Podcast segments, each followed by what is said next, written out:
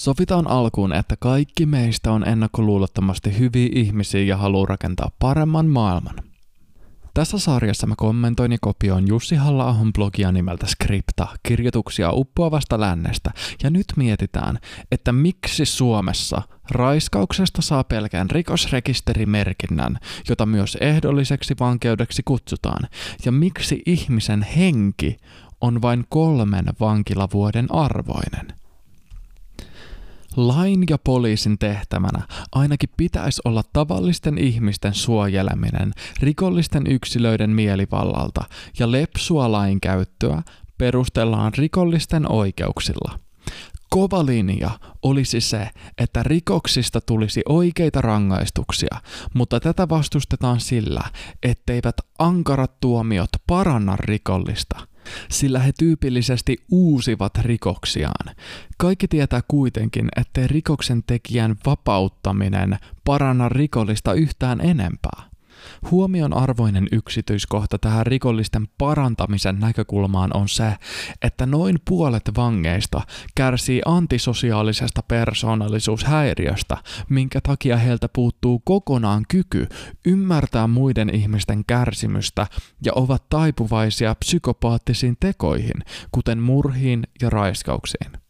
Kukaan ei siis oleta, että nämä rikolliset ikinä parantuisivat parantumattomasta persoonallisuushäiriöstä, eikä se ole edes tavoite.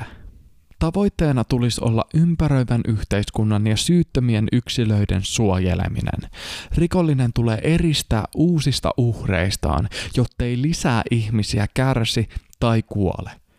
Meidän vaihtoehdot ovat siis, että parantumaton rikollinen on joko vankilassa tai parantumaton rikollinen on vapaana, joten valinnan ei itsessään tulisi olla erityisen vaikea. Ihmisen on täysin mahdollista olla tekemättä rikoksia, joten siinä vaiheessa, kun henkilö tekee esimerkiksi kolmannen rikoksen, niin lienee perusteltu uskoa, että hän ei halua tai pysty elämään yhteisön sääntöjen mukaan, ja hänet saattaa olla perusteltu eristää yhteisöstä. Rangaistuksen ensisijainen tavoite on juurikin tämä, mutta sillä on myös muitakin tarkoituksia, joista yksi merkittävä on kosto. Vaikkei sen sanominen ääneen olekaan erityisen muodikasta. Kyse on siitä, että uhri saa oikeuden kokemuksen – Hyvä rangaistus vaikuttaa myös siten, ettei ihmiset koe tarvetta ottaa lakia omiin käsinsä. Mikäli rikollinen ei pyydä anteeksi eikä rikosta soviteta rangaistuksen muodossa, niin uhrin ei voida olettaa antavan anteeksi. Erityisen huolissani olisin raiskauksen uhreista, jotka saavat kokea oikeutta siten, että heidän raiskaajansa saa ehdollista vankeutta, joka tarkoittaa käytännössä pelkkää rikosrekisterimerkintää. Ja ainoa asia, mitä rikolliset yleisesti katuu, on se, että he käyvät kiinni joten oikeuslaitoksen tehtävä on varmistaa, että rangaistus on järkevä hintalappu uhrin kokemalle kärsimykselle. Me kaikki tiedetään, että Suomessa jaetut rangaistukset ovat naurattavia kaikilla mittapuilla. Törkeimmästäkään murhasta ei saa käytännössä yli 14 vuotta vankeutta.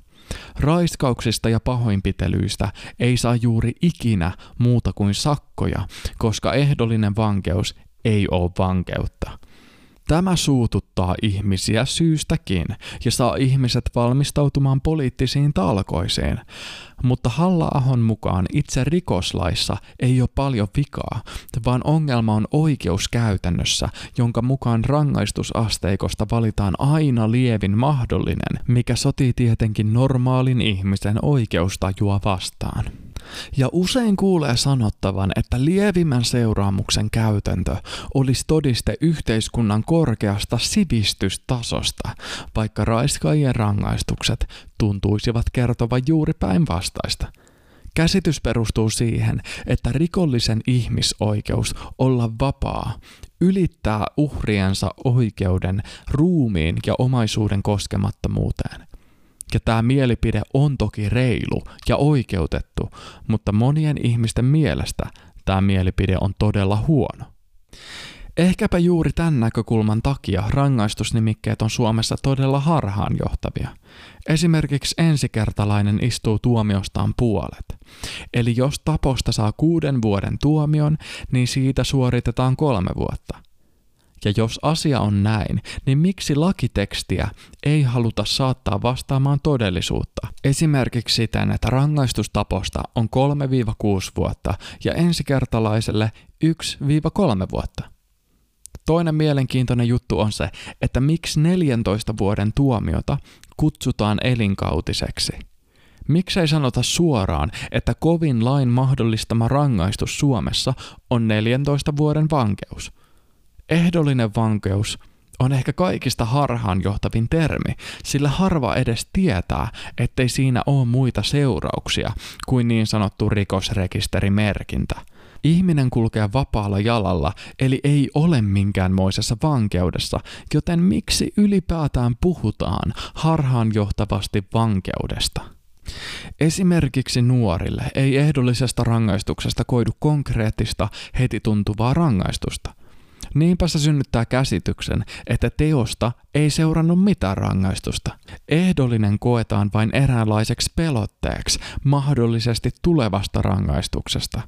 Ja samoille henkilöille voi vielä kasautua useita ehdollisia rangaistuksia päällekkäin, jolloin ehdollinen rangaistus ei selvästikään toimi edes varoituksena ja on käytännössä merkityksetön. Itä-Suomen yliopiston professori Matti Tolvasen mukaan ehdollista käytetään, koska se on halvempi ja samalla unohdetaan uhrin näkökulma. Lapin yliopiston professori Terttu Utriaisen mukaan nykymuotoinen ehdollinen rangaistus on käytännössä vapautus. Hänen mukaansa ehdollisista vain 1-2 prosenttia pannaan täytäntöön. Ehdollinen vankeus on siis käytännössä lievempi kuin sakko ja se tuntuu ihmisistä pilkanteolta. Ja näillä harhaanjohtavilla rangaistusnimikkeillä on tietenkin poliittinen tarkoitus. Niillä säilytetään illuusio siitä, että rikoksista olisi asianmukaisia seurauksia. Mielenkiintoista on se, että jos lievät rangaistukset on oikeasti hyvä, niin miksei sitä kirjoiteta suoraan lakiin, että Suomessa ei saa vakavaa rangaistusta oikein mistään?